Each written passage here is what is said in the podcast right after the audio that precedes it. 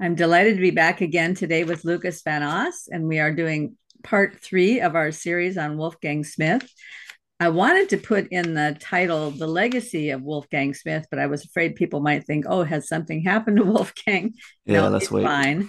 But but um, I do feel like what we're doing on YouTube is kind of storing up um, things for people who come to at least be interested in looking at his work because as I was telling you before we came online today, every time I pick up one of his books, I can look at just one page, and I'm going to find so much in that one page that it would it would fill a whole episode.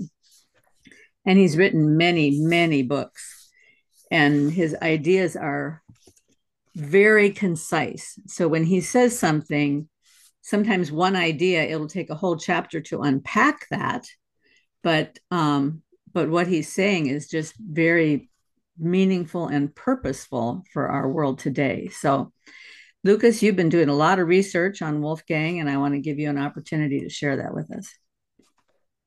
So, thank you, Karen, for your introduction. Um, I think part one and two were a lot of fun. We focused on the quantum enigma last time, and the first one was more of the basic ideas. So, it really does help to watch those, I think.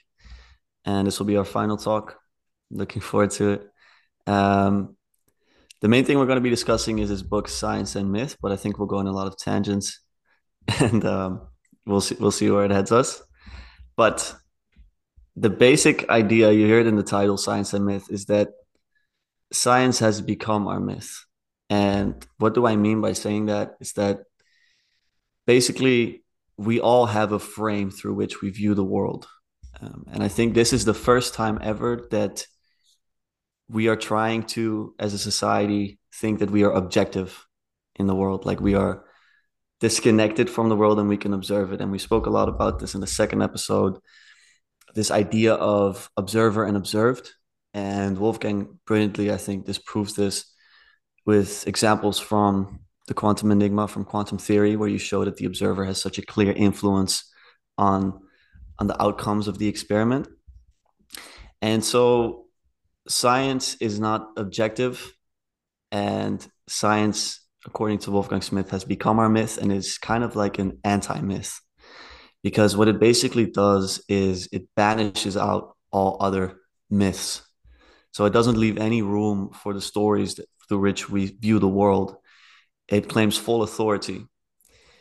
And he also calls it a false myth because, well, many reasons really. But for starters, science is supposed to be subject to change.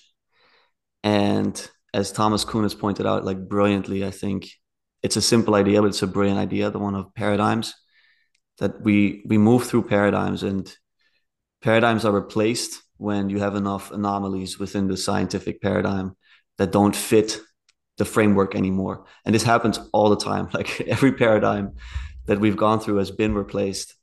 And thus every myth, let's say, every framework is replaced by the other, but we still seem to think every time that this is the one. So we absolutize the relative, to quote uh, Karen from a couple of episodes back. That's not me. That was that was me quoting somebody else.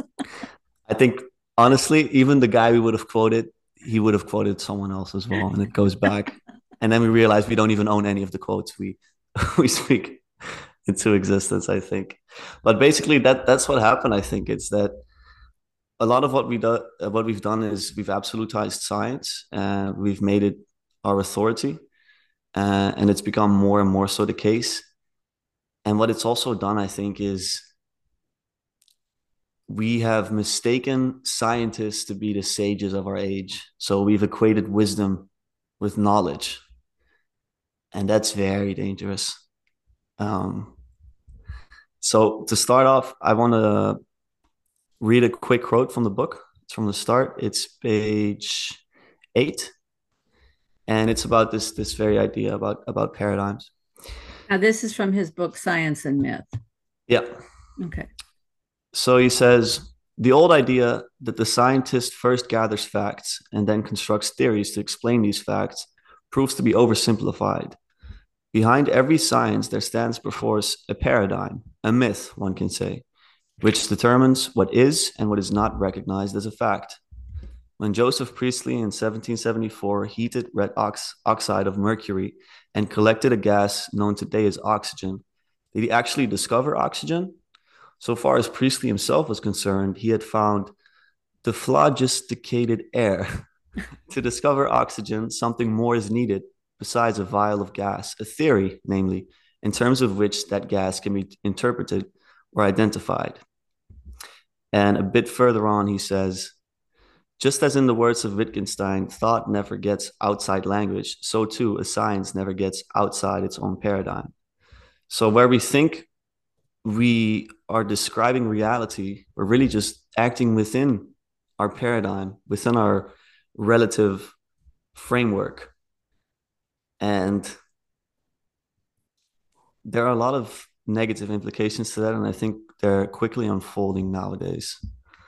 So that's where I'll start off. If you have any thoughts thus far, I'd love to love well, to hear them. So this this idea that he's talking about that um, when Priestley had this aha with this gas and he thought it was the phlogisticated because back in those days they thought that uh, phlogiston was a thing and this is a very good example of how science changes right they've yeah. discovered that phlogiston is not a thing and and uh, um, but the idea that something else was needed and that that something else didn't come along until later and then then they could put a name on it and call it oxygen when i was in school they used to talk about how um, discoveries were made based on the climate of opportunity because and that was the phrase they used the climate of opportunity because sometimes a discovery will be made on one side of the planet and will be made on the other side of the planet at the exact same time even though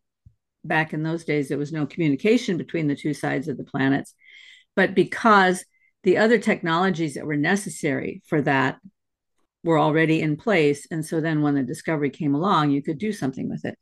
This is why when Da Vinci came up with all his ideas for a, a flying machine, he never got a flying machine because there were many things that weren't in place yet that needed to happen.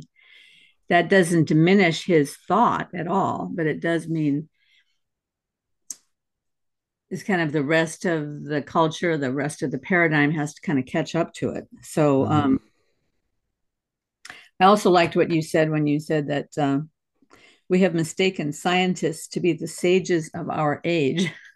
Yeah. we have all these scientists that come on TV or on, on the internet and and people are asking them questions and waiting with bated breath for every answer that they give and oftentimes asking them to speak outside their realm of expertise that's when it becomes dangerous i mean we do the same thing with musical stars or or movie stars, we ask them to tell us about science, and that's not their thing. You know? No, but even um, within, even within what they speak about, um, because if you learn a bit about just the philosophy of science, you realize that most of the science we do nowadays is inductive science, meaning that it's more of a prediction, let's say, that people make based on the data that they have. A mm-hmm. deduction would be like absolute, absolutely true based on the information that you have. Uh, but in, induction is what we mostly do. And oftentimes the inductions we make are even false. They're, they're at, at best, they're approximations, let's say. So even when you hear an expert saying on TV this and that, oftentimes they're proven wrong later on. And nowadays, if you want to have, give any credit to your statements, you're like scientific experiments have shown that this, and it's always an induction. It's like so ridiculous and those are the arbiters of truth which is it's just really dangerous way of thinking I well think. and the, the other problem about that is that so much of the research at least in four or five of the fields so much of the research has been done has not been replicable.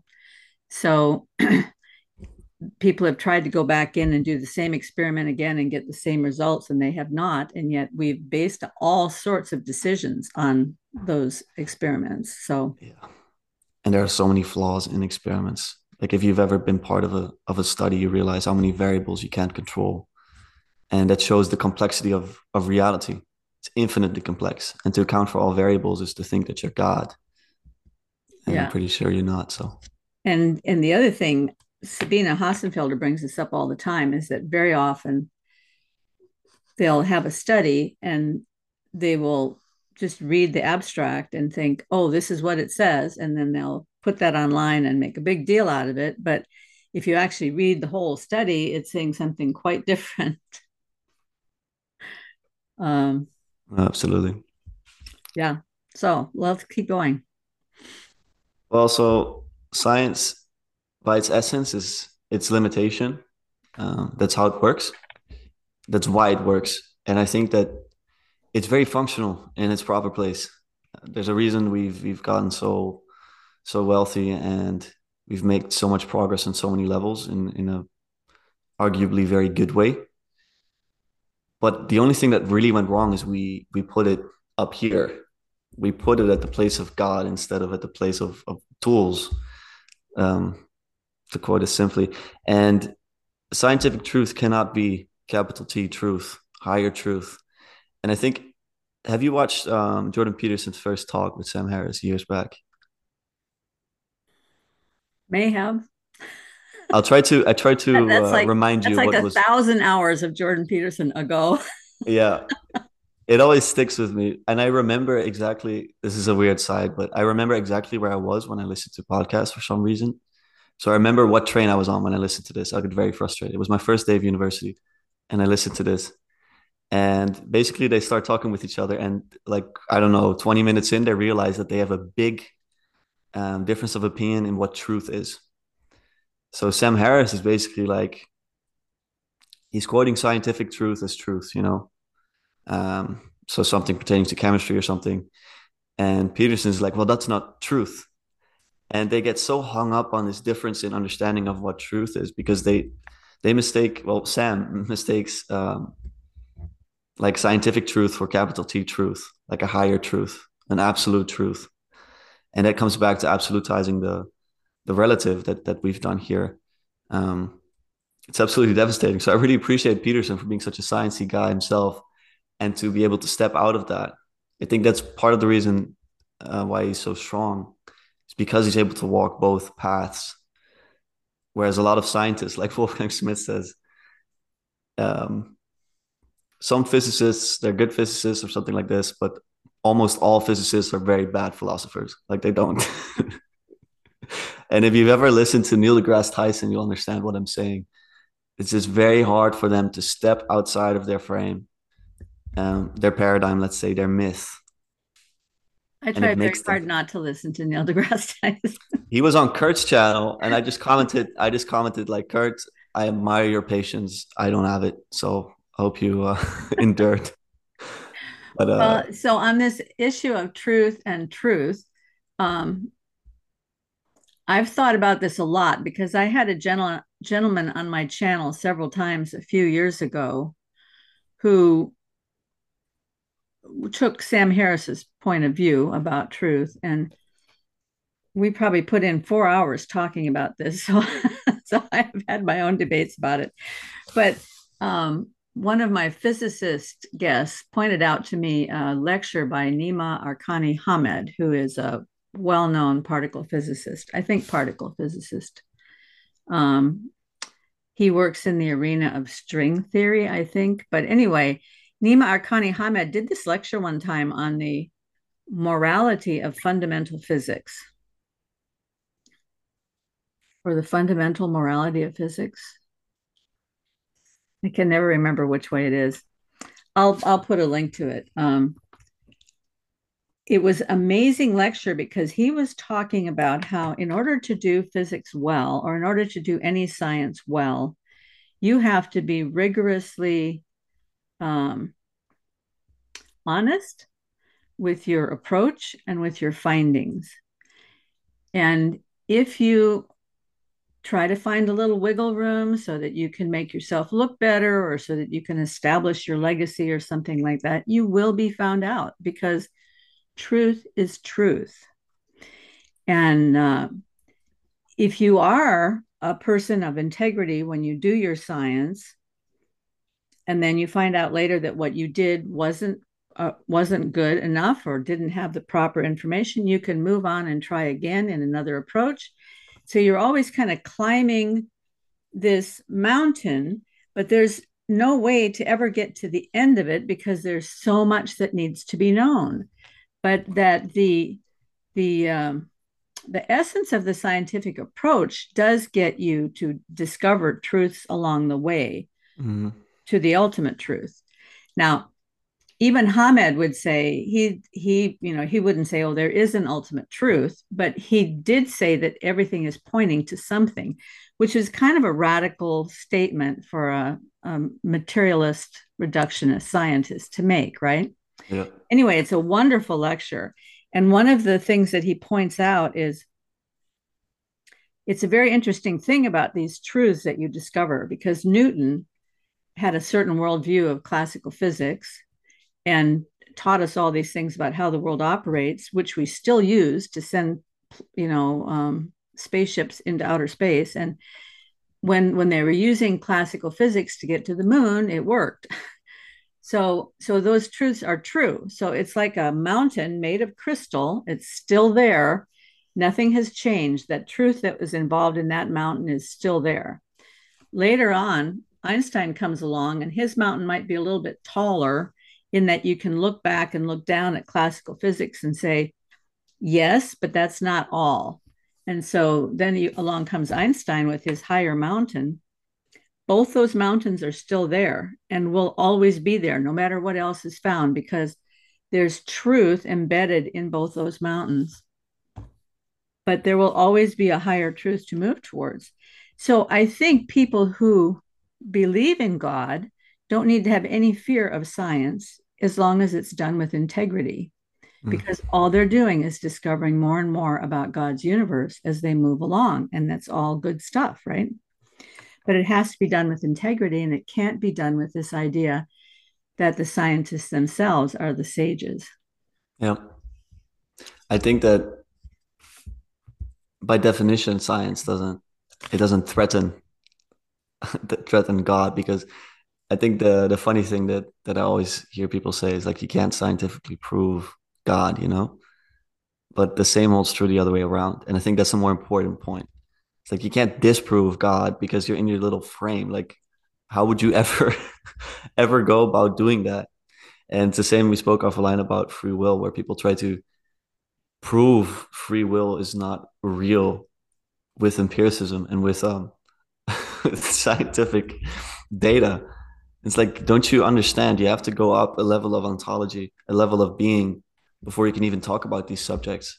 And to go a bit back to, to Wolfgang's idea of the, the three worlds, most scientists, they operate even below what we call reality in terms of, of everyday lived reality, the corporeal world. And so to establish any truth above that is technically impossible. Like it's not even difficult or something, it's just impossible for them for them to do that. So I kind of I I, I haven't been threatened by any science to my faith because I mean it's so far below it. It's it's mm-hmm. kind of funny. And I recently watched a video and I don't want to completely bash Sam Harris. I think honestly, Sam, he's looking for truth. He really is. Like I don't think he's a he's a really a bad guy. I've listened to him a lot. I disagree with him a lot, but I really do think he looks for truth. But he had this comment in his video. He's like, "Show me where heaven is." It, I'm sure with the telescopes, like it's like, I I thought that you were a bit above this. Like really, that that's that's how you're gonna approach this. So it's kind of laughable at this point. Um, but it's an important point to make because a lot of people are still in this program, and I think that Teo Tayo, sorry, I told him as well. I apologized for mis- mispronouncing his name. Tayo, when he spoke to you, he said that when he went to this event, Speaker's Corner, just this free speech platform, I think he saw that the, the public debate still, even in the religious spheres, is still this like 2010s kind of materialist paradigm. And even in the religious spheres, and if you're operating within your religion and within materialism at the same time, then, then of course you're going to feel threatened. I remember as a kid hearing about these scientific discoveries and like, boom, gone, my religious convictions. Um, so I think we need something much stronger to stand up to that, and that's a that's a higher truth. And I think Wolfgang does a brilliant job of of showing that that that it's possible to see that um, well, getting back to Wolfgang, I was reading again a little bit this morning out of this book, Ancient Wisdom and Modern Misconceptions. And um, he's talking about, he, he's still talking in the section I'm reading, he's still talking about a scientist named Eddington from the early 20th century, I think. Um,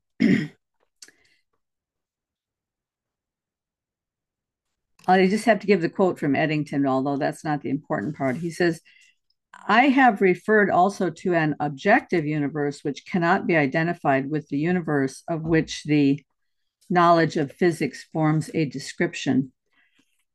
Eddington was making the point that the, the knowledge of the universe of which physics forms a description is a subjective knowledge because the physicists are describing the world through their experiments. So it's necessarily subjective.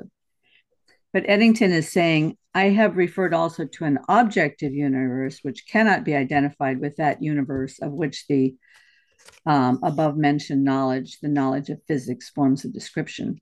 But what exactly does Eddington have to tell about that other world? What is the nature of that universe which stands behind the physical? You have the physical universe, which is the universe as described by the physicists. Mm-hmm. And then you have the universe that's behind that universe, which I think is the corporeal universe, right? So yep. Wolfgang's talking about that. He says, How do we know that universe? In fact, do we know it at all? Physics informs us how that world interacts with the strategies of the physicist. It tells us what answers nature gives to the physicist questions. But is that all we know? So the world described by the physicists can only be the world that answers the questions that the physicists ask, right? Mm-hmm. Well, what that made me think about is this Bible verse it is the glory of God to conceal a matter, but the glory of kings to search it out. Mm. And I thought, who are the kings of today? Yeah. The kings of today are the physicists, right? Of course. They're the ones that want to rule and reign. So it's the glory of God to conceal a matter, which means there are things concealed from the physicists that they can't see. But it's the glory of the kings to search it out. So yeah. anyway. It's it's interesting. I think it completely removes your um, humility if you think that you really you're operating on reality and not the map. Mm-hmm. You know what I mean? Like I was watching uh, Theory of Everything, Stephen Hawking movie mm-hmm. the other day. I think it's a beautiful movie. But you see the the young group of physicists at the start of the movie, like the the smart atheists, you know. um, and you just see this. I don't know if it's arrogance I think this arrogance, but this this pride of having figured out reality. It's like I'm figuring out a theory of reality. You know, I'm doing the most important work, and I'm like, you're drawing a map. Like, what do you think you're doing? You're drawing a map at best, and it's gonna be pretty good, maybe, but it's it's never gonna be reality. You're never gonna gonna actually map reality fully. Um, and so I, I love scientists when they realize that that they're serving a higher thing, that they're serving truth capital T truth, like you said, you're you're serving something higher. And I've seen a lot of very humble scientists who act that way. But I think physicists, especially for for this very reason, that that their philosophy is just so bad. They have this uh, this tendency to to think they figured it out. And I, um, I, I think there's a I think the temptation is because I was speaking with a, a physicist the other day, and that'll publish next month. But when they do their work, quite often it's a matter of manipulating formulas and their their work they're doing the mathematical work with the formulas and then they get the mathematical answer and this mathematical answer is perfect and it describes the universe perfectly. But it's math. You know? But, but when you're doing the math and it works out it's so exciting. I remember that feeling because i loved math when i was in school Oh yeah. And when it works out, it's just like, wow, that, you know, and and i can imagine that a person could think that's the universe. It's the universe of numbers. Yeah. Right? It it's i, I see so i listen to um, this podcast every week. Andrew huberman a lot of people will be familiar. Yes yeah he's yeah good. he's really good like and he's a humble guy as well. And in him i see this this almost childlike spirit of awe with nature and science and it's beautiful. And i listen every week like i've listened to all his episodes and i love it. Like I, I really like educating myself on health and all these things.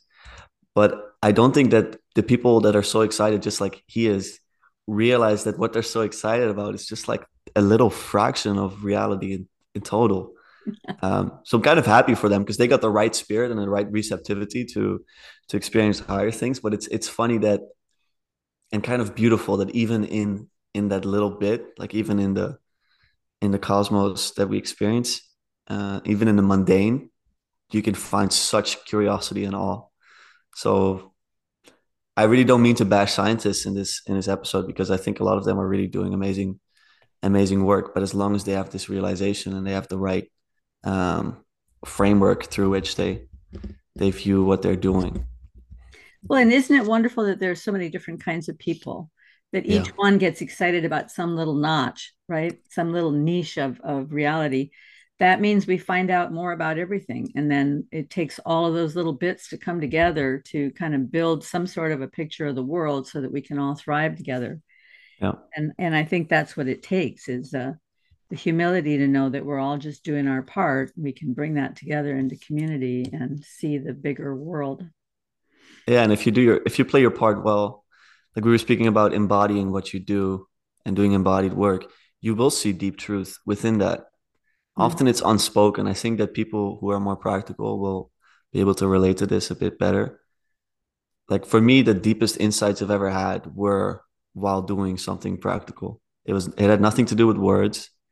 It was just doing you know? Like i think the the eastern religions are very good at this like embracing the process of what you're doing. Like when you're folding the laundry you don't have your mind elsewhere. You're not folding it instrumentally just to get it done but you're doing it for for for its own sake. I think that's also what Vervaeke calls the flow state just doing it something for its own sake. That's why climbing is so you know it gets you into something so engaging flow. You get this attunement to the world that that's when you touch upon it. Like that's when you get this dasein this this being. Like uh-huh. it's it's amazing.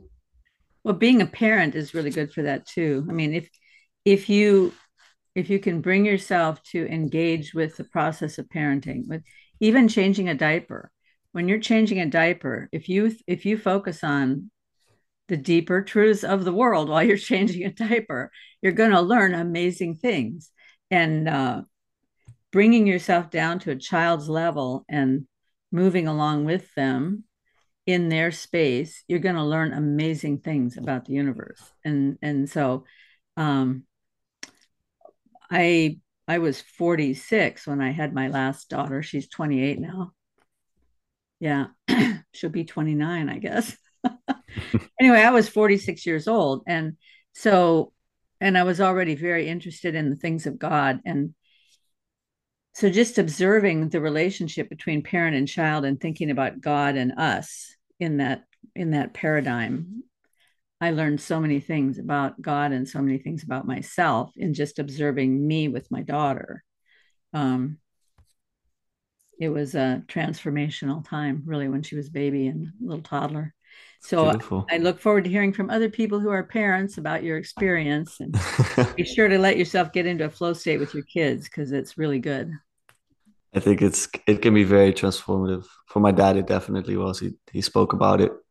He he said that when he got a, his first child he could first see i think the world through the eyes of of god in a sense. It's like oh these are all all these kids all these people that have once been like children have had parents look at them in the same way like this this Mhm. deep agapic love and it's funny because joe rogan the famous uh, podcaster he says he had a similar experience where um, he realized that everyone around him has once been a baby you know and Mhm. it, it helps so much with like having um, humility and a kind of a kindness and a compassion for people Mhm. Like they've all been these little fragile little things. And the way they come out you know a baby it, can't be alone right? You have to take care of it. And i think that, that that's why that's in a way why human beings have such a high capacity for for love compassion because our very foundation is unconditional love. That's the only way you you can grow up with uh, a good psychological makeup let's say because if you if you don't touch an infant if you don't give it love it's it's pretty much doomed you know mm-hmm. so i think that's uh yeah it's beautiful it's good once in a while to look at old people too and say someday yeah. I'll be that yeah exactly it's the imaginal thing like and i think there, there's a beauty in also embracing your age because i oftentimes nowadays when, when i work with my colleagues for example uh, my colleagues are usually a bit older. And then like one of them today was like oh, i'll be 30 in three years. It's so crazy. I'm not ready for this. And i'm like it is what it is. Like just embrace it. It's okay. Like it's not such a threatening thing unless you want to be 20 forever and i don't think you want that. Like maybe your child childish version of yourself wants that.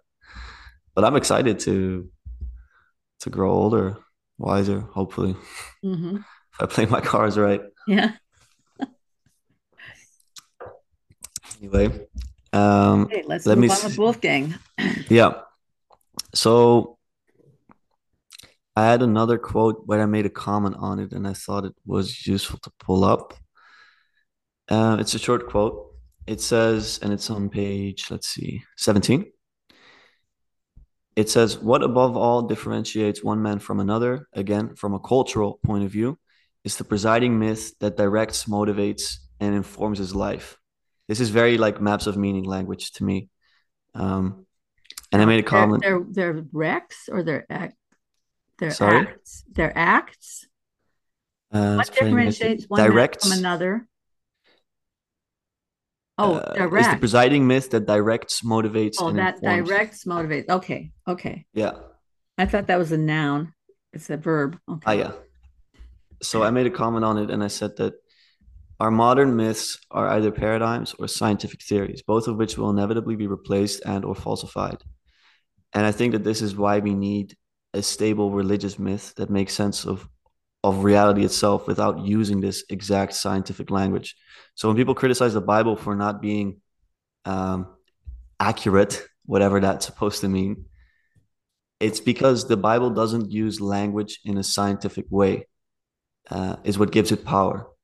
Because if you really think about what language does, is language can describe, and it's very limited in what in what it is. And I had this really, I had this deep um, insight when I had my spiritual experience that I spoke about before. It's like the the limitation of language, but at the same time, language is the best we've got. So I think the only way you can use language to refer to reality is if you get it to refer beyond itself. That's what you get in poetry. That's what you get in in in music, in uh, in the Bible, in religious myths, in stories and Martin Heidegger, toward the end of his life, he wouldn't even use this exact language anymore. He was only like writing in poetry, from what I understand, because he realized that it's kind of, you know, it's so limited to keep using language in this way. It's such a, it's such, it's kind of like a waste sometimes, but it's useful again on the lower level. But if you really want to get up to higher truths, you got to speak in ways where it's going to be hard to understand, a bit more esoteric, let's say. That was an insight that I had when when I was a mother of a toddler and as the mother of a toddler you're you're trying to speak at the child's level and then slightly above the child's level to help them grow up into it. But that means that you're using very simple language for a long period of time. And you don't have as much time to spend with friends and in deep conversation and so forth. And after a while i felt like i had become inarticulate to the extreme.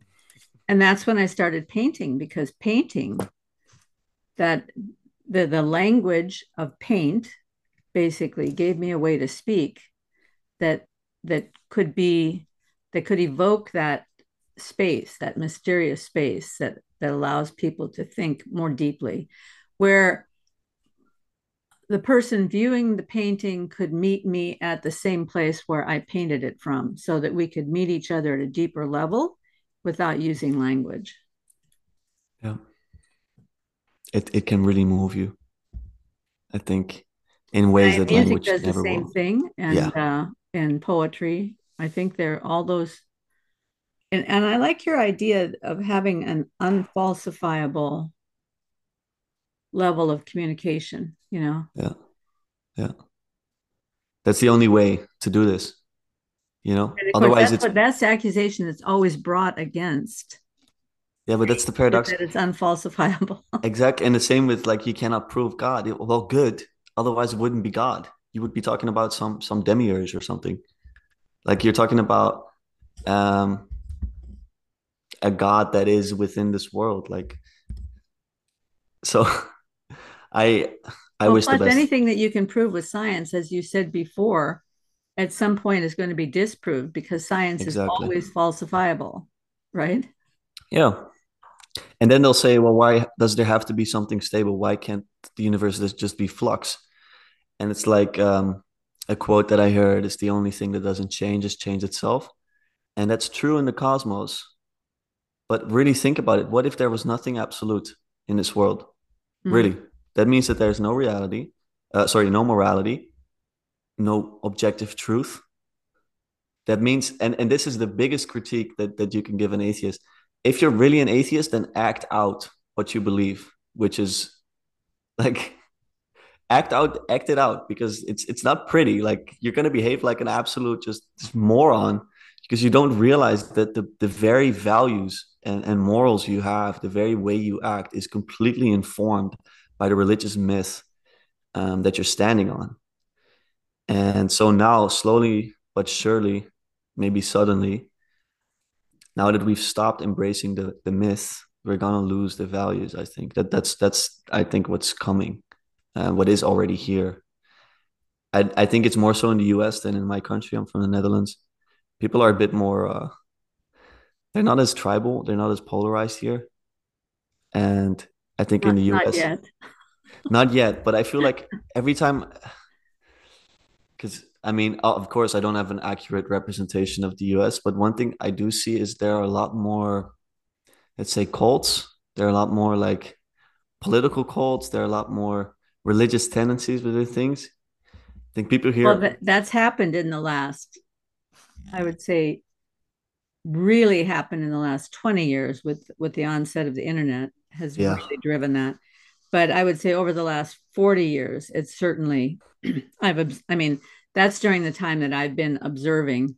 I've certainly seen the trajectory in the last 40 years. Um, as though there is a force that's attempting to create that that shift yeah, push people apart.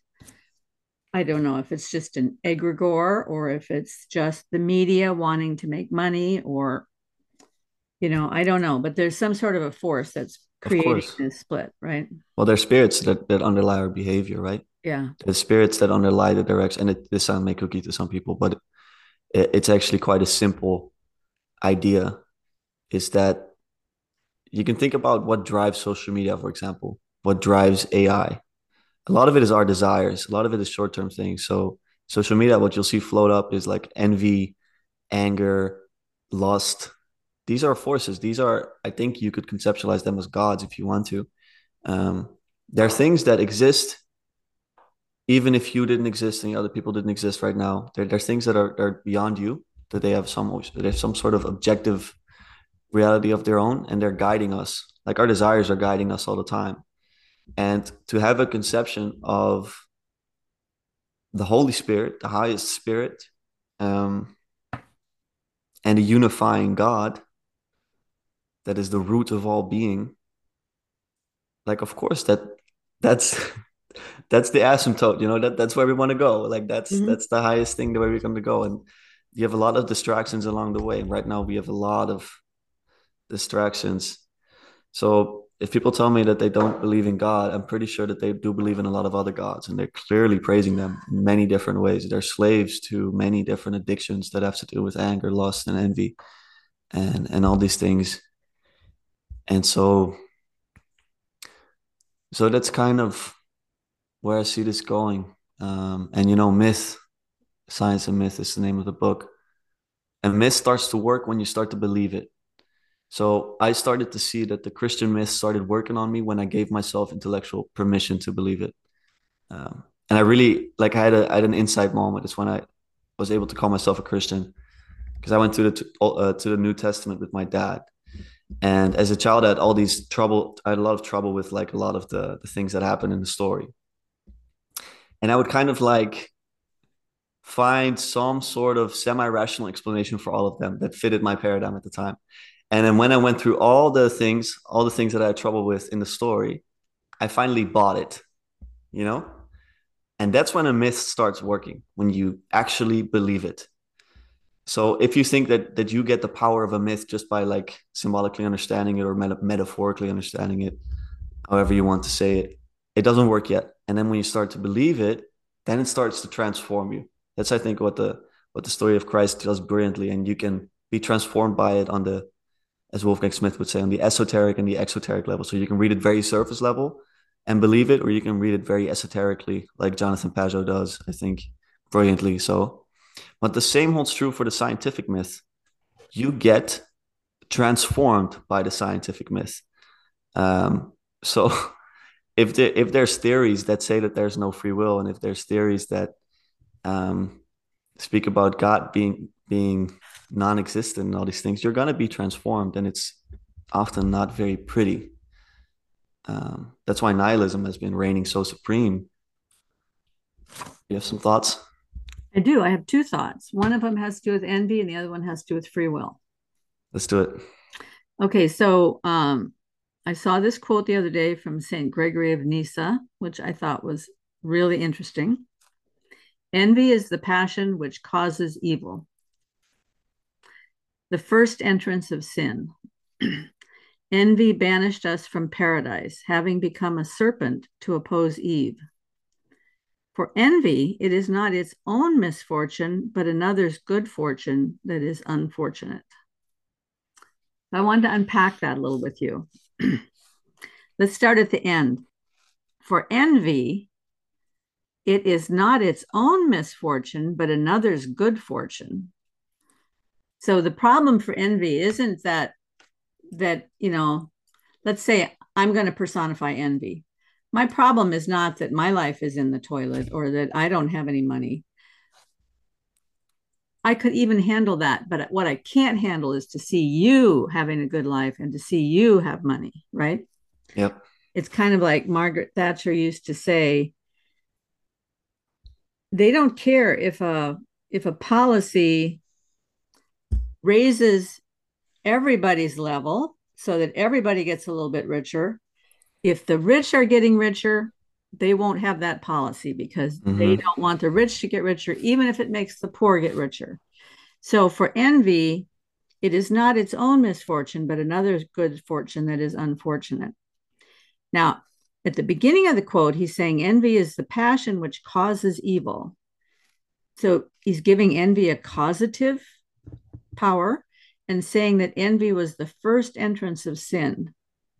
But then he says, envy banished us from paradise, having become a serpent to oppose Eve. So he's personifying mm. the serpent as envy or personifying envy as the serpent, which would indicate to me that envy has some kind of a contagion because if the serpents if the serpent was envy and then eve responding even in, in in having conversation with the serpent got contaminated with envy. Right? So envy itself is a kind of a contagion. Yeah. And and i think that's what we've seen happening more and more and that might be a result of marketing. I don't know advertising. The whole idea of in in the states we have this idea of keeping up with the joneses. Whatever the neighbor gets, well, I got to have that too. So I look just as good as they do. It's yeah. whole um, envy thing is memetics to be very contagious. Yeah. The mimetic issue, right? Yeah. Yeah. Yeah. No, definitely. And it's like, what is driving that? What is the underlying force of the mimetics? Um, that that's what's always worrisome because where is this going to end you know mm-hmm. and i think that like a lot of people often criticize capitalism for for seeing these trends and it's like oh it's all because of capitalism it's like well you're not quite there yet because it goes a couple layers deeper than that um, and, a, and and thousands of years before that's what i mean like up, yeah it's funny because um you know everything collapsing in a way I'm not a doomsday person, but everything collapsing more and more that you see now, these trends. Pageau says it's initially because of the Christians. Like if you go really back, like there's no atheist uh, Muslims or atheist uh, Hindus or something. It's we we started this, you know. It's like we we we settled our fate a long time ago, um, because a lot of the the Christianity we have nowadays is grounded in this materialism, and it's like once you open the door a little bit, eventually it's gonna blow open. Um, so yeah, it, and it goes even deeper than that, of course. But it's it's interesting to see, and it, it kind of works cyclically if you think about it. Um, I think you're familiar with the quote, "Good times make." Oh no, bad times make hard, hard times make good men yeah, hard times make uh, good or strong men. Strong men make good times. Good times make weak men. Weak men make bad times. Something like this. Yes, and then bad times make good men. Yeah, and so like long term, I'm very optimistic, and I think the same holds true for the the religion, because for a long time, kind of like a materialist way of looking at religion held up and now we're realizing that when you put uh, a biblical story next to Sam Harris, Sam Harris is gonna like humiliate him. Um, so then you have to get back to a stronger form of faith. And I really credit the Pageau brothers for this. Like they they blew so many people's paradigms open. Like Pageau is someone, or Jonathan Pageau, I should say. I started listening to him. It's like you listen to him, and it's like I don't fully understand what you're saying, but I know you're onto something. Like it's so very clear to me he's bringing back this this old church father way of of understanding um, religion that is subject to uh, that is resistant to to the science that we spoke about you know mm-hmm. so that that's been uh, wow like well an astonishing thing has happened at my church in the last six weeks they started doing a series on the stories from genesis and it, the series is called the rest of the story Mm. Every single one of the episodes has been taught through a framework that easily could have been a framework that Jonathan Pageau taught about. Now, I don't know where they're getting the ideas. Some of the um, the resources that they're pointing to in the Bible study that is associated with the message are from Tim Mackie and the Bible Project. But I do think that oh, BibleProject.com, it's also a podcast and a, and a YouTube channel. Yep they've taken the Bible and they've taken different sections of the Bible and tried to animate, but but do it in this much more symbolic okay perspective. Now I don't know if Tim mackie was coming along with these ideas contemporaneously with Jonathan or whether he was influenced by Jonathan. Um, and Dallas Willard was in this space long before I ever heard of Jonathan Pageau too. So um, there are people who've been kind of trying to hold things up yeah. while, right? And I also don't, yeah. So it's it's just great to see it filtering down into the church because up until this point, most of the messages in our church, I would say, would have been not modernist in scope necessarily, but certainly not not appreciative of these deeper layers layers of symbolism. So yeah. it's really thrilling to be able to get this kind of teaching now. Yeah it's not holding up you know the materialism it's collapsing in on itself in, in every in every way um i think wolfgang smith is like he barges through. Like when i listen to him it's like oh shit oh, everything is opening up now. Um so that's uh that's amazing. Yeah, because and also he's not he's not trying to make any um accommodation to the scientific perspective at all. He just no.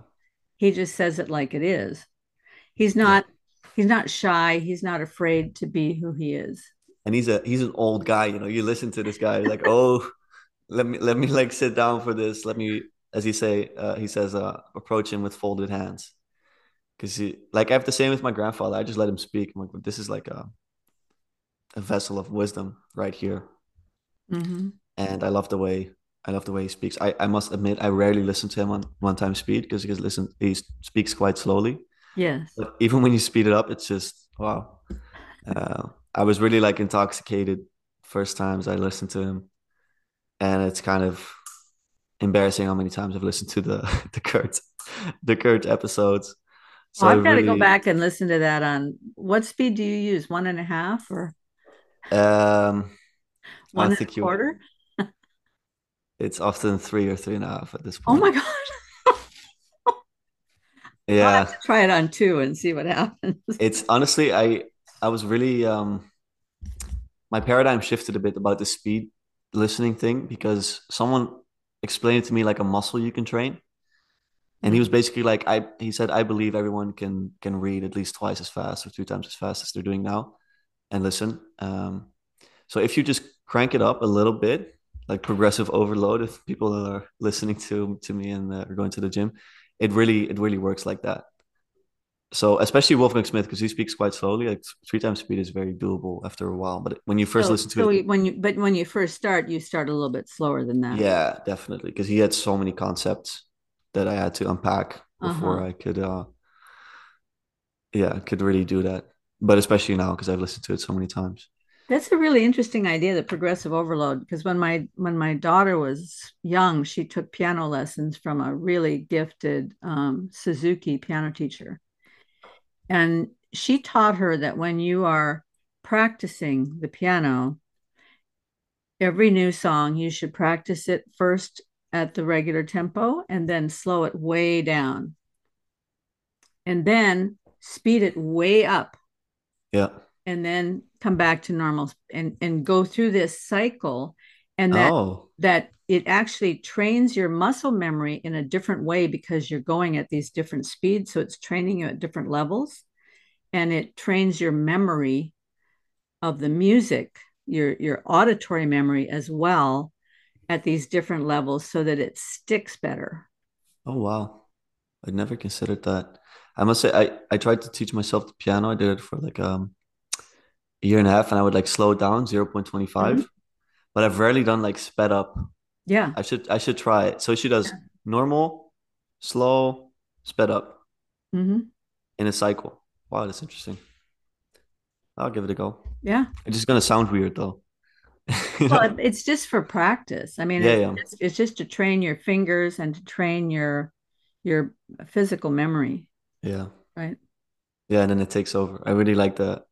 I know if anyone can relate to this when they play an instrument or when they play a sport, even when the unconscious mind takes over, you know, Mm-hmm. Like you stop thinking about what you're doing and just doing it. Mm-hmm. And uh, sometimes when I haven't played piano in like three months, I consciously get back into it, and at some point, my my second system just takes over. Uh, but yeah, let's uh, center back on the on the main man, Wolfgang. Mm-hmm. I think one thing that I'd like to speak about, it's not in a book, but I just realized that I hadn't spoken about it at all. Is his critique on Carl Jung. I don't know if you've heard him speak about this at all. Uh, uh, just a little bit when he was talking to um, Kurt, didn't he? He brought yeah, it up there. He did. I think it's an important point to raise because Carl Jung is kind of, I feel, it's kind of Peterson's highest influence. Mm-hmm. I've at times heard Peterson say that no one uh, that has criticized Jung really understands him, which I thought was a very dangerous thing to say because it basically puts Jung at like the highest position. Wolfgang is extremely critical of of Carl Jung. I just want to poke in here that I, I've had several conversations with Gavin Ashenden, um, and I'll link those because he also gave an excellent critique. He himself used to be a Jungian, yeah. and and then he had a real shift in his thinking in his Christian walk and put away Jung, and he has a devastating critique of Jung in one of the episodes that I have. So I'll I'll put that up. Okay, I'll, I'll I'd love to listen to that. Yeah. In his book, I think Teilhardianism and the New Religion, he speaks about Jung or Cosmos and Transcendence. Actually, I'm not sure. Anyway, the the chapter is called the deification of the unconscious, which is the crux of the matter. So Jung, if anyone's familiar with Jung, he often speaks about the unconscious, the side that that the side of our um, of our consciousness that we're basically not aware of all the time. Mm-hmm. And in dream state, you can you can access this. And he also speaks about the shadow side of the personality, for example. Mm-hmm. The shadow side is like this this repressed unconscious side. And I've like I have a deep respect for Carl Jung. I read a lot of his books. I I was very influenced by him. I think he has a lot of incredible ideas but um, he lived inside of this unconscious and he had a lot of practices actually that he was completely absorbed in and he said that they were the most impactful in his work just the unconscious practices. So he would do something called active imagination if i remember it correctly. It's kind of like asleep but not really asleep um, it's like semi dreaming mm-hmm. and he would actually speak to the entities that he encountered in his uh, in his travels let's say and he wrote that down all those dialogues he wrote down in the red book. It's a really trippy read if anyone's interested. Um, but um, basically, I think if you take Wolfgang's um, idea of the three worlds, Jung was basically on the intermediary realm, you know, in a semi dream state. So there was no space, but there was time. And what Wolfgang critiques Jung on is that he kind of deifies this realm as as almost the highest realm so he puts, he turns the unconscious into his God. And another thing that Jung does a lot of is he works in in these dichotomies, uh, these two sides of the same coin, where you have God, you conceptualize God as as the good side and the bad side of God, and you have Christ and Lucifer, and he says that they're two sides of the same coin. So Wolfgang thinks that this is uh this is absolutely detrimental because he thinks that Christ is absolutely good and God is God is good. Mm-hmm. So those are some of the main critiques I would say. Um, anything else about Jung that I could think of right now? Are there any thoughts popping up into your mind? Well, doesn't far? Jung also say that the the world consciousness of of all minds together, yep. um, basically is God. Yeah, that that's the critique that that yeah. uh, Wolfgang gives. And and I've always felt really uncomfortable with that idea because that brings God down to the level of humanity rather yeah. than than seeing the the great distance, the yawning gap that there is between even if yep. you took because if what Jung says is true, then an AI could easily be God because yep. the AI would just absorb all the consciousness of all humanity all the knowledge and wisdom and all that stuff of humanity and then all of a sudden could be basically god. Yeah. Now you I, you've had an experience in another realm. So um when you had your psychedelic or was it psychedelic or was it mushrooms? Oh ayahuasca. It was ayahuasca. Yeah in that experience were there entities? Oh for sure yeah. Uh, were they people that you would have trusted in conversation or i mean entities? So i had two am i asking two personal no no no no no that's not it. I'm just you know when we speak together i always imagine sam harris watching oh. over my little shoulder. I don't think hey, so. hey sam. No um okay so people listening hang on hang on to your uh, to your seatbelts. So basically I had very clearly uh, two beings in my uh, in my experience, and so I merged with them in a way that was extremely. It was wordless. I just felt myself merging. I saw a visual, and I merged with them, and I was reborn into a into a different reality. And it's gonna sound really ridiculous, but this was the realest experience I've ever had in my life. It was realer than uh, than what I experience right now in, in many ways. And they were like two parents for me. The way that they guided me, they were definitely like loving entities and that's um it's not the same experience for everyone so that's the important point to make here i think mm-hmm. i think i mm-hmm. was extremely lucky because i approached uh, my ayahuasca experience my psychedelic experience with a lot of humility and so I really prepared super well for it. At this time, I was meditating every day for, for over a year. I was extremely disciplined in in my physical practice. Um, you have to be celibate for it, like a lot of things you have to do. And a lot of people don't do it. And a lot of people do mushrooms in their basement. And I think that's when they encounter like the dangerous entities that, that I think you are you're looking for.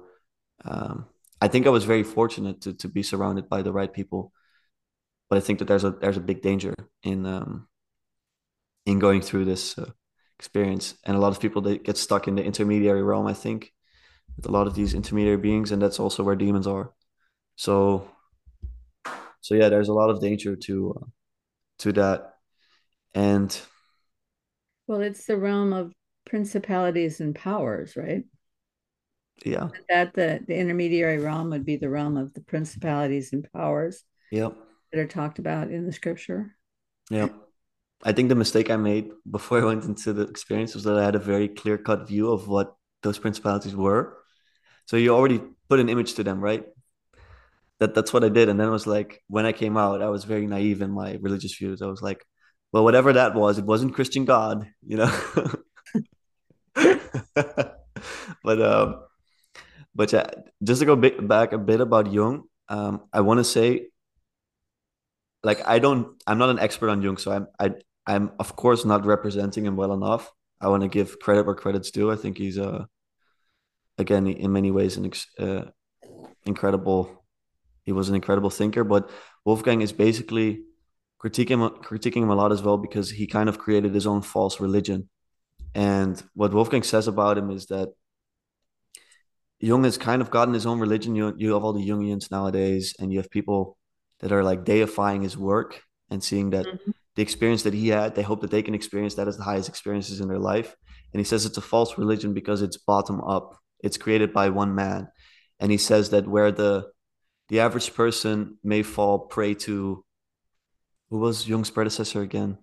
Uh, freud. Freud. The average man may, may fall prey to to freud but the more intellectual priest may fall prey to carl jung.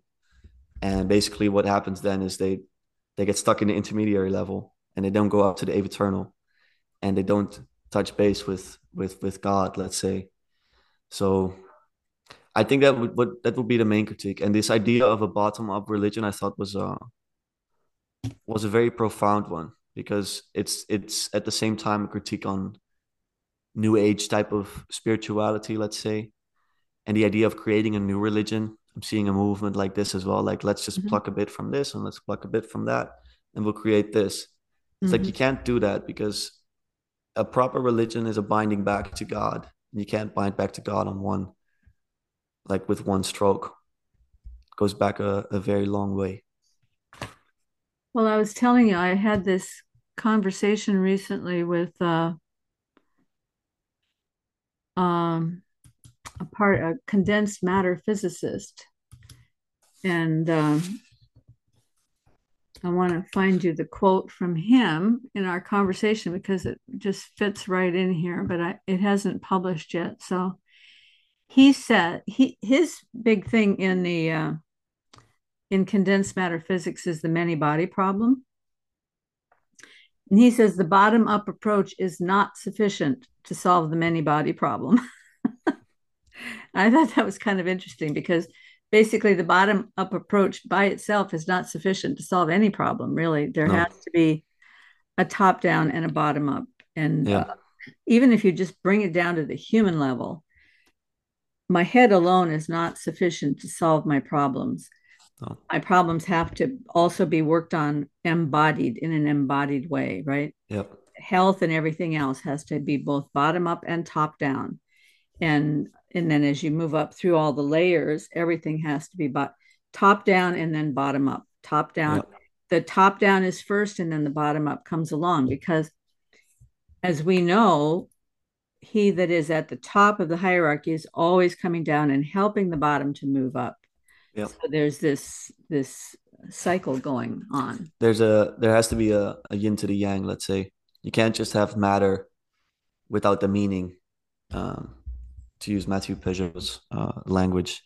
And, and if there one. is if there is some sort of universal consciousness made out of all of the consciousnesses of all of all human beings, that had its genesis from the top down, not yeah. not just from people arising out of particles and becoming, you know, evolved beings or whatever. Yeah, it you need form. Yeah, exactly. You need the form to the to the potential. Mm-hmm. So the quantum potentiator, they need something that pulls them up, and it, it brings me to the to the critique of evolution that that Wolfgang Smith has.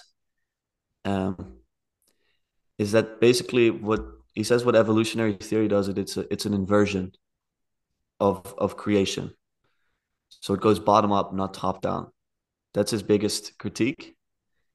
And alongside he li- delivers some mathematical critiques where he says that the number of mutations necessary for evolution is way too high for for billions of years. Now technically like i don't understand this so i'm going to stay away from from drawing any conclusions about it but philosophically i think it's a sound argument that you cannot account for the evolution of, of beings just through the bottom up experience just through the particles. That doesn't make sense. There has to be something higher guiding it.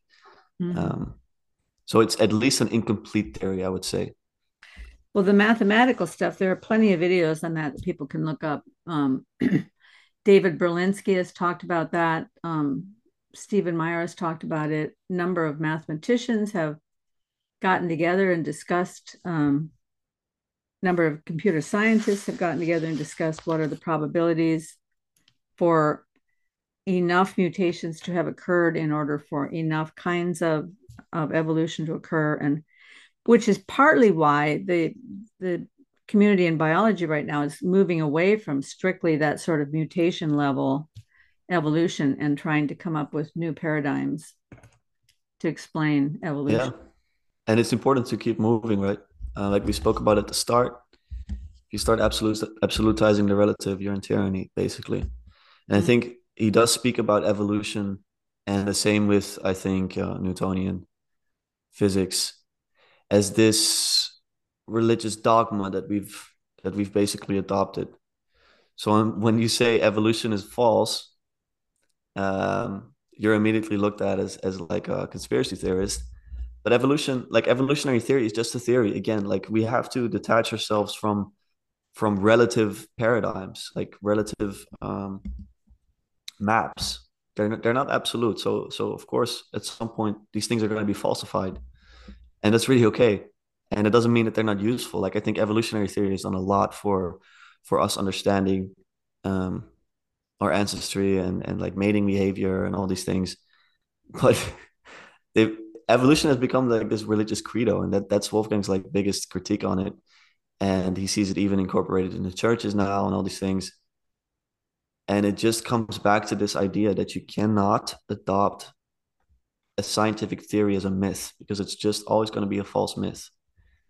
That makes a lot of sense to me. Um, well, I mean, evolution, there are probably many scientific truths embedded in the evolutionary myth but the way that it's taught in the schools, they teach the myth. They don't teach, they might teach a few of the little scientific discoveries that they've made, but then they wrap it all up inside this story. Yeah, and, it is a story. Um, the story has to be incomplete because we can't jump in a time machine and go back and watch it happen.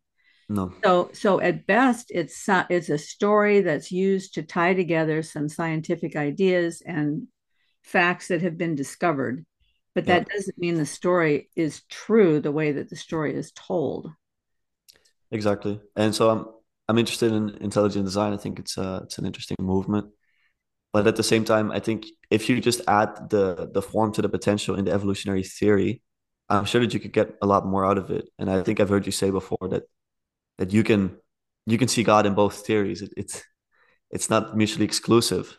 Um, well, I, I heard recently, um, in fact, one of the books that they brought up in this series of messages at church is a is a book called um, Four Views, and it's on Amazon. I'll I'll. Try again. For some reason, my phone is talking to me. It's saying something, yeah. Yeah. Um, I'll I'll put a link to it on Amazon, but it's the there are four different um, perspectives on the creation, and each one is represented by um, an essay by each person who represents that view.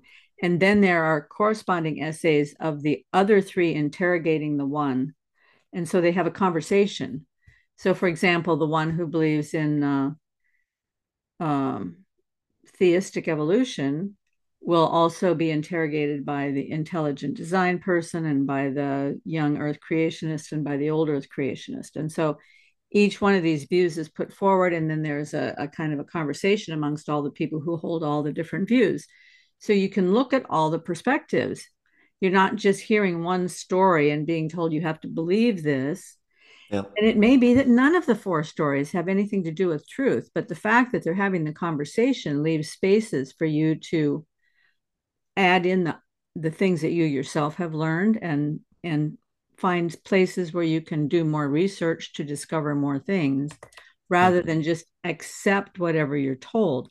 I think that's the biggest danger for this whole idea that the scientists are the sages of our age because when something comes along like COVID and there are so many um, disparate views on what's best, the government comes out and says, This is the science, follow this, and everybody's supposed to believe it exactly the way it's told, you start to wonder um, nothing can be that cut and dried. There has to be more information. And so, yeah, I mean, I don't want to get into a big discussion about that. Oh, no. I, I don't have any particular opinions about it. I just noticed that this follow the science thing seems yeah. a very bad move it undermines the truth really. It uh, it undermines yeah. the dialogue as well. So regardless of um, of of picking sides it's it's like you cannot absolutize these things. And the idea that actually it's a funny thing. Well well let's keep it up for now. Uh, the idea that that you can just tell people what's truth as as a, as a mortal person, it's, it's very very dangerous to, to think that you have that kind of power. And it's like it's, if it's for the good of the people, I'm just telling them what's true. Well, you don't know if it's true, and you keep being proven false. So people lose faith as well.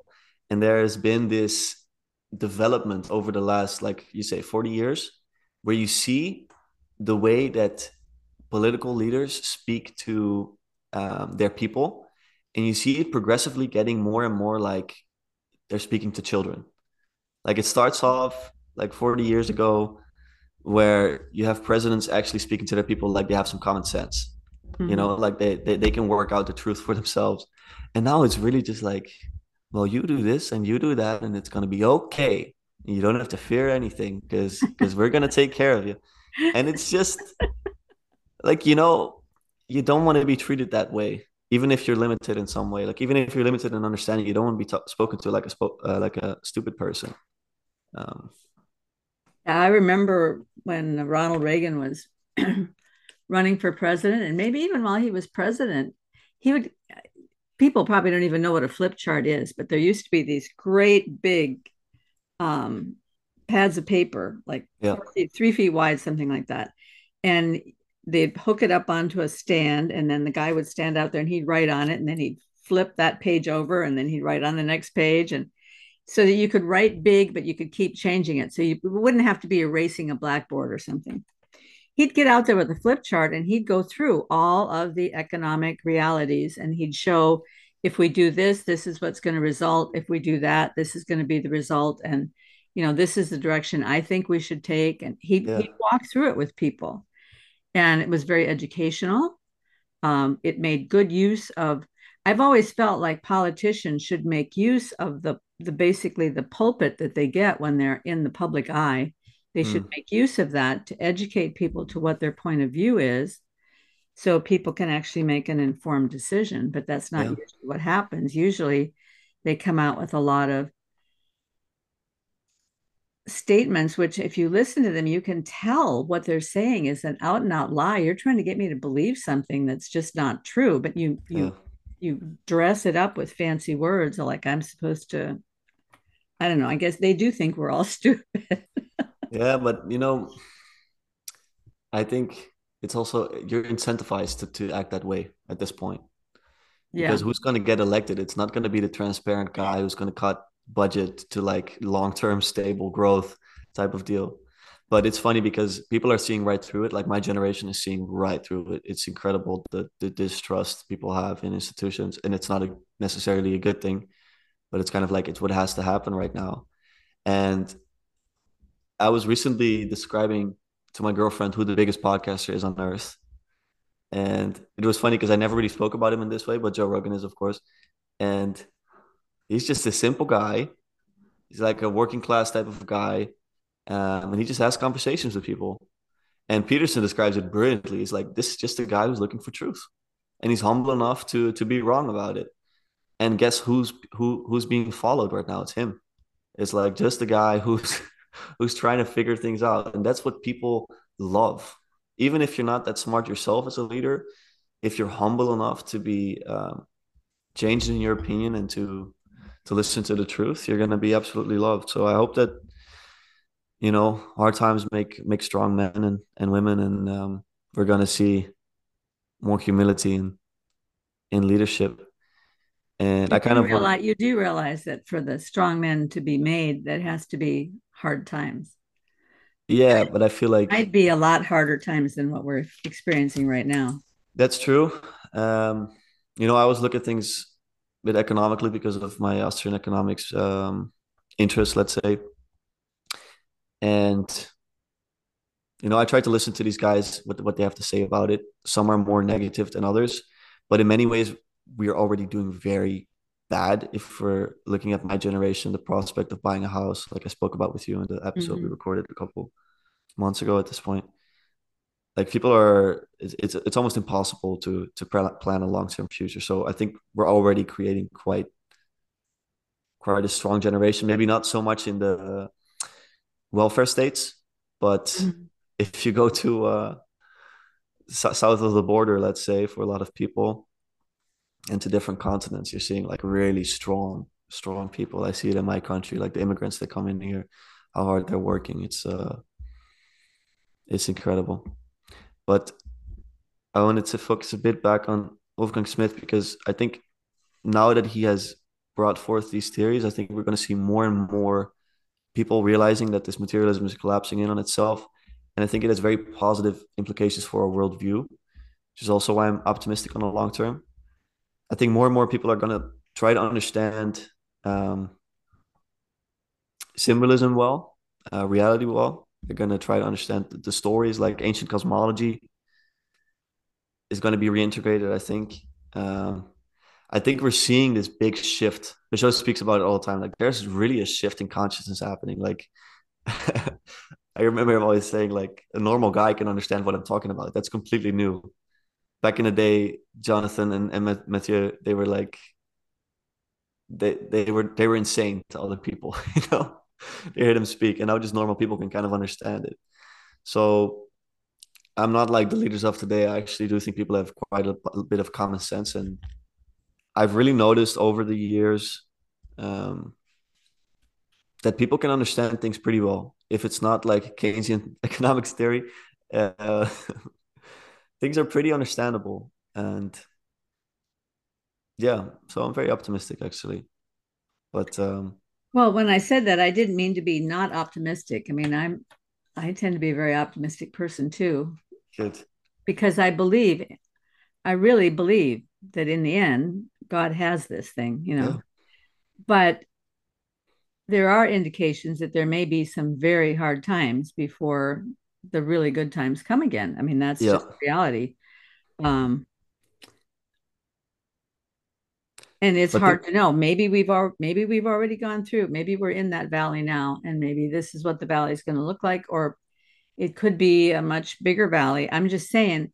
I think people need to be prepared for whatever comes if yeah. really hard times come that doesn't mean you throw up your hands and you say oh my goodness i didn't know life was going to be this hard you know life can be very hard and even if it even if there aren't general hard times everywhere every person is going to go through some really hard times in their life and you have to be prepared for it you have to you have to know who where you can put your trust when yeah. those hard times come and you have to personally have developed enough courage and uh, and wisdom to be able to face the hard times and mm.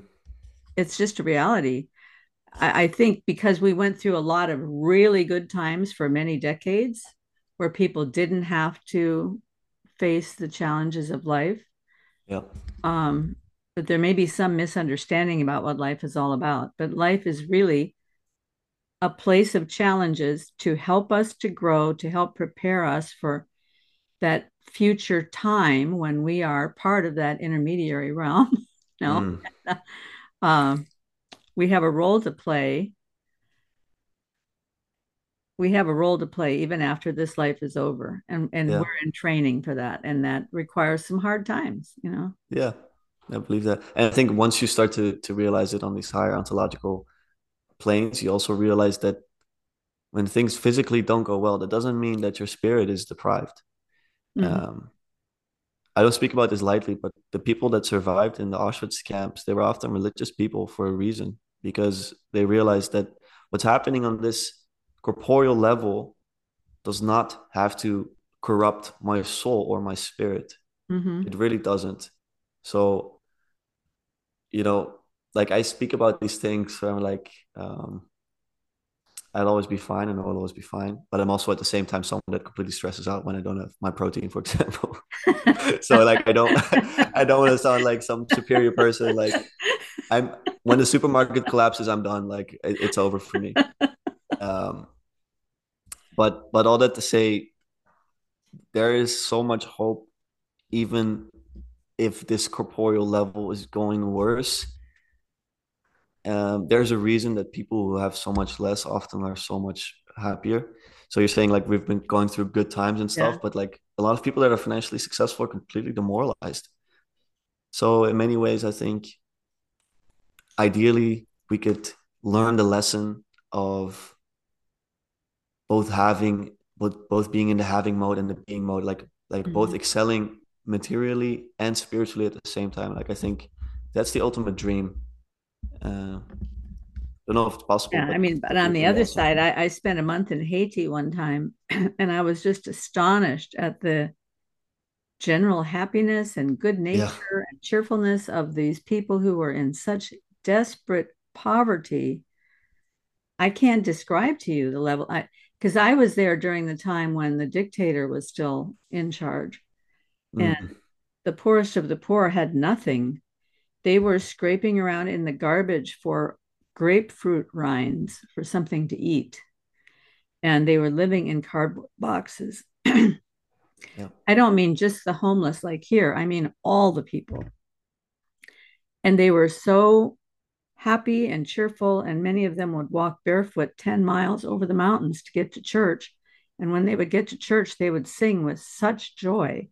Yeah. And and I'm looking at that and I'm thinking, what have we done to ourselves in the West that we've lost this level of being in touch with what the world is about, you know?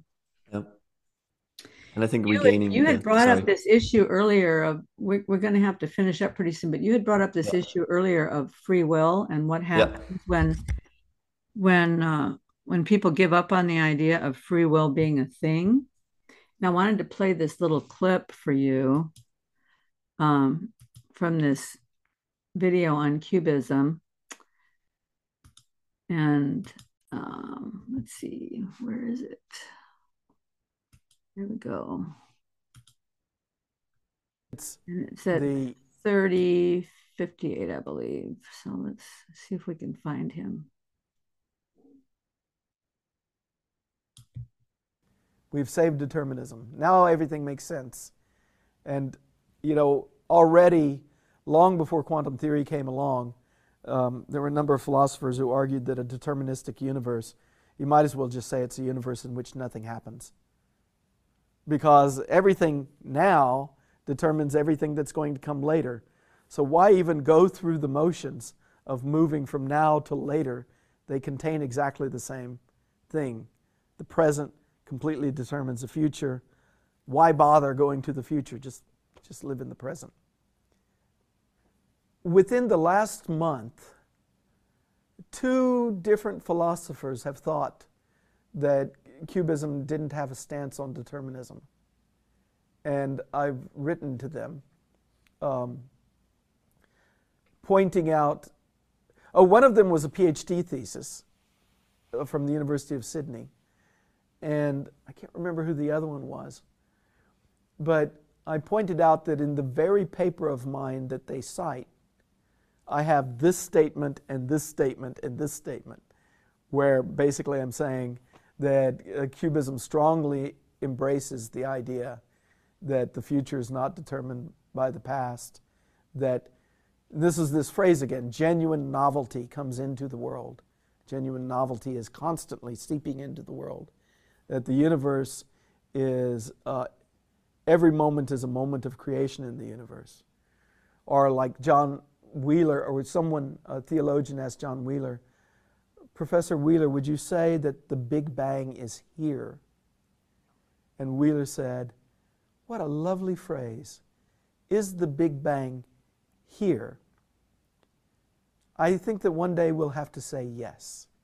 So, in other words, you think of the Big Bang as something in the remote past. It was the moment that the universe was created. And the vision that Wheeler was trying to construct was that the universe is being made on the fly all the time. So, maybe they're not. Um, uh, maybe they're not big bangs, but they're little bangs all the time. Little moments I'll of stop creation. there, but I will. Uh, I will put this one on. Uh, I'll put this one in the notes. Yeah. I just thought it was great this idea that genuine novelty is entering the world all the time. hmm Where have we heard that before? That sounds just like Wolfgang Smith with vertical causation. Yeah. Yeah. I love the way this man speaks, that's by the way. QBism, which is one of the newest moves in quantum physics. That Hmm. QBism stands for quantum Bayesianism. hmm Christopher Fuchs is one of the one of the spokespeople for that. So I think he's a very eloquent speaker. I like the way he speaks. It's kind of like this. Uh, it spikes some curiosity in you when you hear him speak. I think uh, I'll listen to the talk. yeah, I'll hear more. I think you're very well versed in in physical theories and stuff like that. Uh, I'm not at all, so I'm interested. it's I think it's more your path than mine to understand these Oh, these the- theories so deeply. yeah. Well, I find it hard to understand Wolfgang without being able to understand the theories that he's talking Ah, about. yeah. So when he brings up something like that, I go back and I try to research it and understand what he's saying. Um, hmm and because uh, and, and in many ways you read one of wolfgang's books if you go back and research these things you can get quite an education out of it Oh yeah. Yeah. Oh, it's incredible. yeah Too bad it's not uh, credited.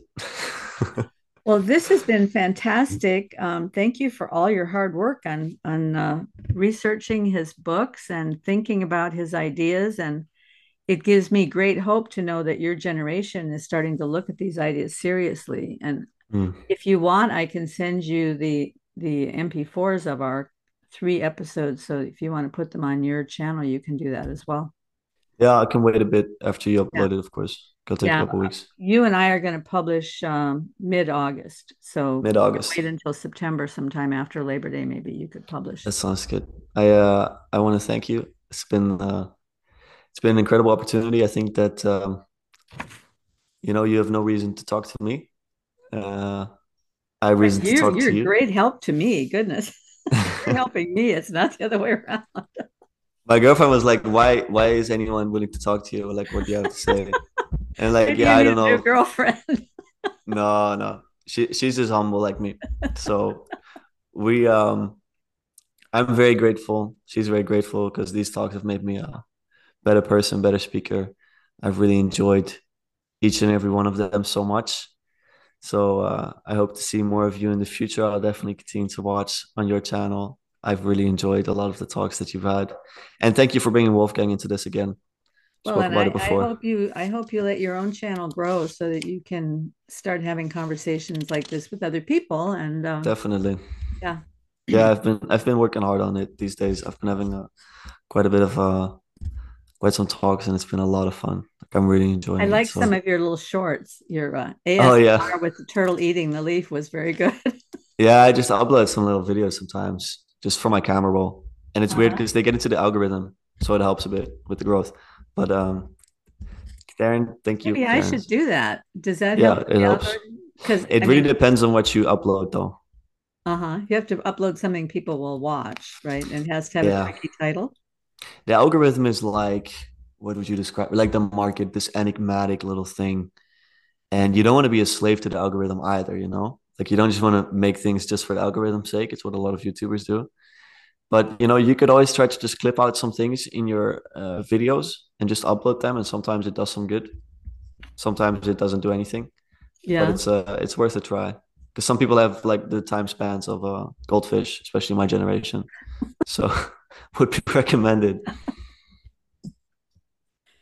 Yeah, your generation is pretty great. I'm I'm I'm excited about the future. Very interesting. Yeah. Interesting bunch. Thank you so much, Lucas. Have a great day. Thank you, Karen. Have a nice summer as well. I'll see you.